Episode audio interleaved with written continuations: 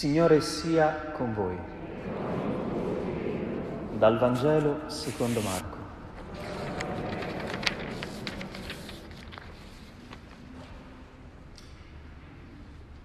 In quel tempo Giovanni proclamava, viene dopo di me colui che è più forte di me. Io non sono degno di chinarmi per slegare i lacci dei suoi sandali. Io vi ho battezzati con acqua, ma egli vi battezzerà in Spirito Santo. Ed ecco in quei giorni Gesù venne da Nazareth di Galilea e fu battezzato nel Giordano da Giovanni. E subito uscendo dall'acqua vide squarciarsi i cieli e lo Spirito discendere verso di lui come una colomba. E venne una voce dal cielo. Tu sei il figlio mio, l'amato. In te ho posto il mio compiacimento. Parola del Signore.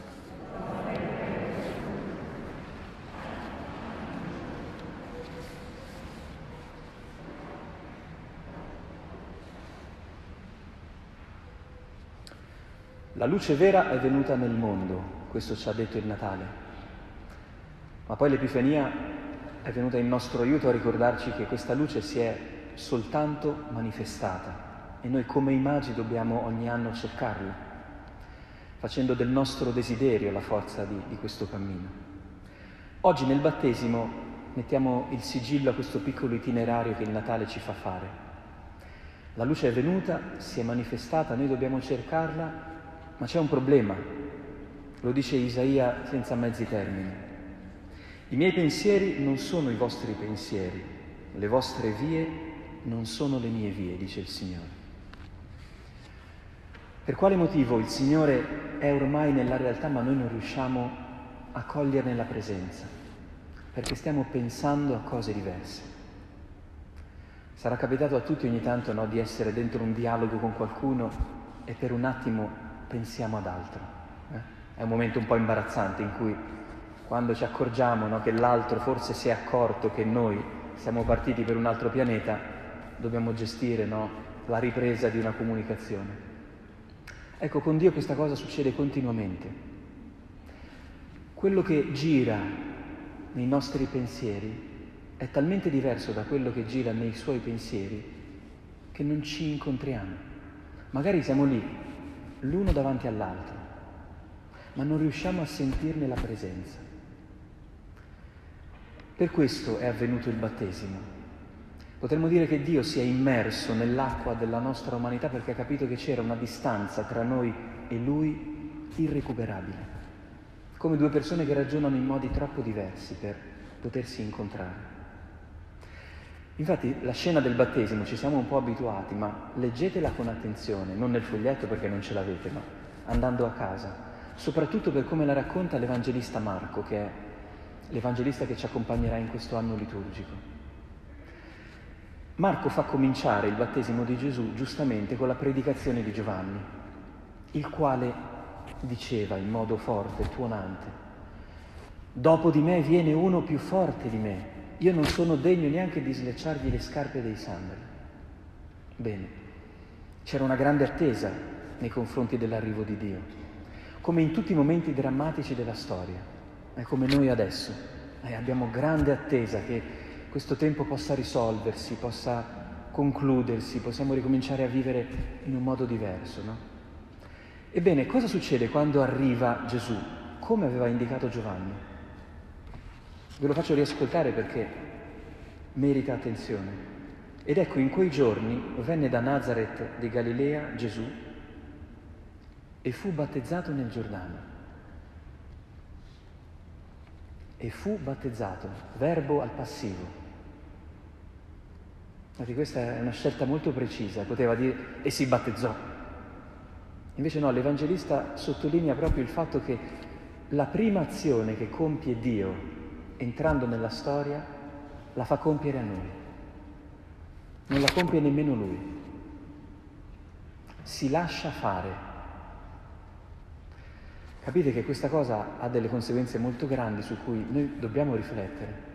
Sarebbe un po' come dire, noi gridiamo, no, anche adesso, che abbiamo un po' paura, siamo in questo tempo difficile. Si aprono i cieli, viene il Signore, bene, E dove viene il Signore? Dove lo troviamo? In via Novara a fare il tampone con gli altri.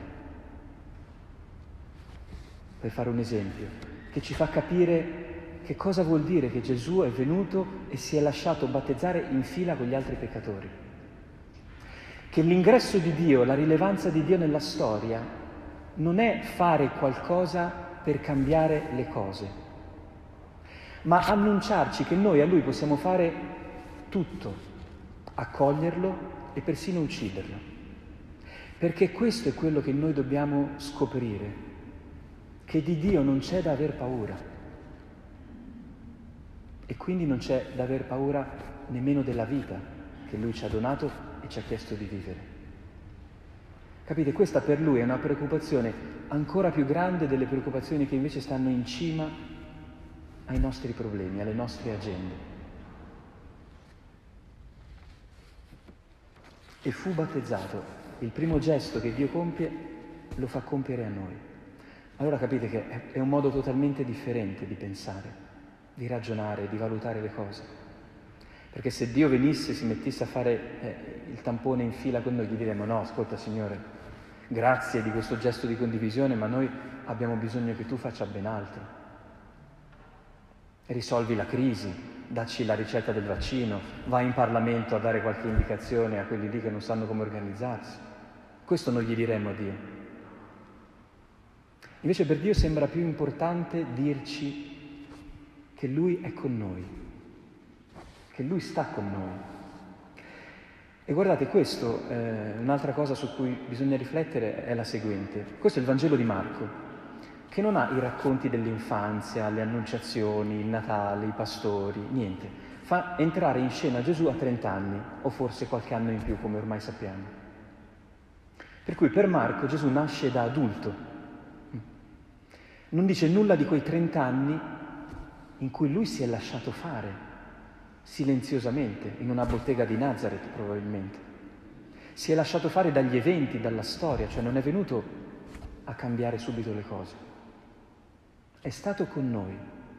E capite, finché lo diciamo di un bambino, no? che Gesù bambino si è lasciato accogliere da Maria, si è lasciato custodire da Giuseppe, si è lasciato contemplare dai magi, si è las- lasciato visitare dai pastori, tutto bene, no? Anche noi da piccoli ci lasciavamo fare da tutti. Che vuoi fare da piccolo? Ma che Gesù da grande continui a usare questa strategia ci deve un po' destabilizzare perché vuol dire che è cresciuto rimanendo piccolo, anzi rimanendo figlio, come il Padre gli dirà dal cielo. Tu sei il mio figlio. Uno dei, delle, degli auguri più belli quando sono diventato presbitero, lo ricordo ancora in un libro, una dedica. Ora che sei diventato padre, non dimenticare di rimanere figlio. Eh, perché quando diventiamo adulti non so che malattia ci viene a tutti che ci dimentichiamo il diritto di essere figli. Cominciamo a fare per gli altri, a preoccuparci, a prendere in mano la nostra vita, no? E ci dimentichiamo che la vita, anche quando siamo grandi, è la vita di un figlio di Dio, che resta nelle mani di chi l'ha generata e di chi un giorno la accoglierà per sempre. Allora c'è questa passività di Gesù da contemplare oggi, nel giorno del battesimo che sarà il suo stile non solo nel momento del battesimo, ma anche nel momento della passione. Cos'è che di Dio a noi ci salva? Pensate un po' al momento della passione che celebreremo a Pasqua. Cosa ha fatto Dio nella sua passione per salvarci? Niente. Gli abbiamo fatto tutto noi. Lo abbiamo accusato, lo abbiamo legato, lo abbiamo flagellato, lo abbiamo coronato di spine, lo abbiamo inchiodato su una croce, tutto noi abbiamo fatto. Lui cosa ha fatto? Si è lasciato fare. Ma questo è quello che ci salva. Non quello che ha fatto Dio, quello che noi abbiamo fatto a Lui. E possiamo contemplarlo come amore. Capite? L'amore sa esprimersi in questo modo paradossale, che lascia fare all'altro, persino quando l'altro è nemico, persino quando l'altro è ostile. Oltre a lasciarsi fare, Gesù si lascia dire, potremmo dire così. Nel momento del battesimo era come se Gesù aspettasse quel giorno da, da 30 anni, da una vita. che arrivasse una voce, una parola a dirgli chi era prima di quello che doveva fare. Noi nella vita quando è che ci perdiamo un po'? Quando siamo troppo presi dalle cose da fare e ci dimentichiamo chi siamo. Quel giorno, quando Gesù fa una cosa giusta, si mette in fila con i peccatori, la voce che, gli, che, che appare a lui dal cielo, eh, perché non è per gli altri, la sente solo lui quella voce. Non gli dice, bene Gesù, sei molto bravo, hai superato eh, i livelli di selezione della specie, adesso devi fare questo e quest'altro. No, il padre si limita a dirgli, tu sei il figlio mio, l'amato, ti voglio bene. Basta. Quella parola per Gesù è bastata come una molla per farlo arrivare fino alla croce, fino a dare la vita per noi. E guardate, quella parola è quella che è stata pronunciata anche su di noi nel giorno del battesimo. Quando i nostri genitori, magari un po' inconsapevolmente, ci hanno portato alla chiesa, al fonte battesimale, anche noi siamo stati dichiarati figli di Dio. E siamo qui in questa domenica, mi auguro, a nutrire quella identità che ogni tanto dimentichiamo, si impolvera, la smarriamo lungo le vie della vita, ma è la nostra verità più profonda. E credo che sia un'opportunità quella che viviamo in questo tempo di pandemia. Eh? Possiamo fare tutti meno cose, siamo un pochettino tutti con le mani eh, e le labbra legate. Ecco, questo ci può riportare al nostro essere. Questo tempo non è un tempo inutile perché ci sta ricordando quello che siamo, prima e oltre a quello che facciamo. Tu sei mio figlio, in te ho posto il mio compiacimento. Allora c'è questa immagine molto bella che secondo me descrive in modo quasi sintetico no? tutto quello che abbiamo visto nel battesimo di Gesù.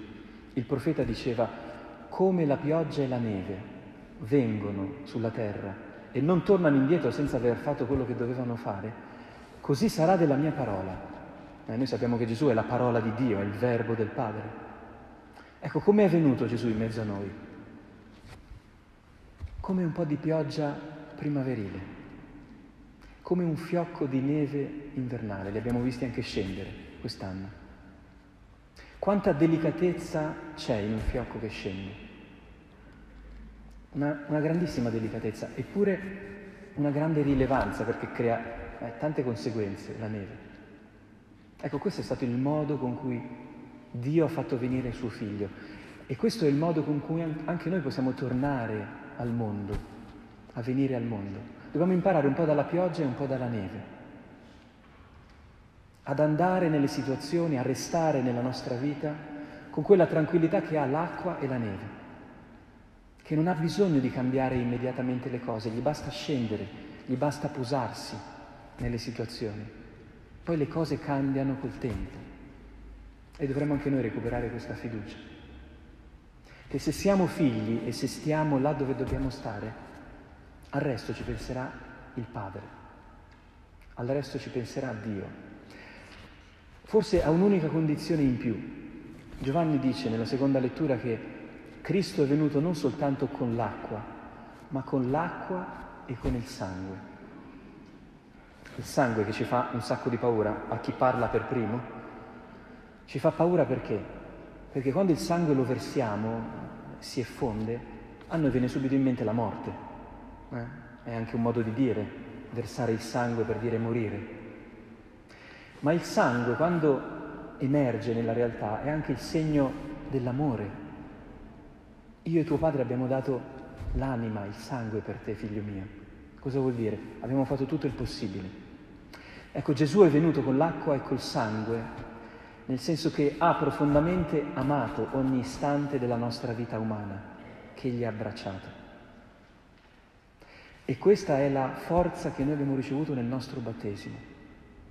Non di immaginare che da figli di Dio avremmo avuto una specie di telepass, di corsia preferenziale nella vita ma che il Padre, colui che ci ha adottato per sempre, ci avrebbe dato anche la forza di amare tutte le situazioni in cui nella vita noi saremmo capitati e in cui capiteremo. Questo distingue un figlio di Dio da una creatura che ancora non sa di esserlo.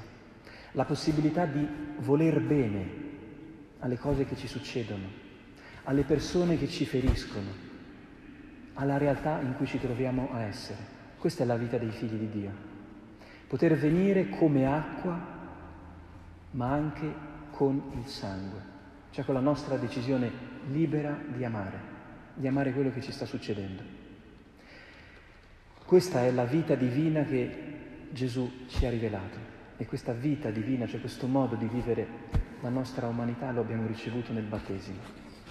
In quest'ultimo giorno del tempo di Natale il Signore ci faccia venire la nostalgia e il desiderio di poterlo ricominciare a vivere nel tempo ordinario che da domani comincia.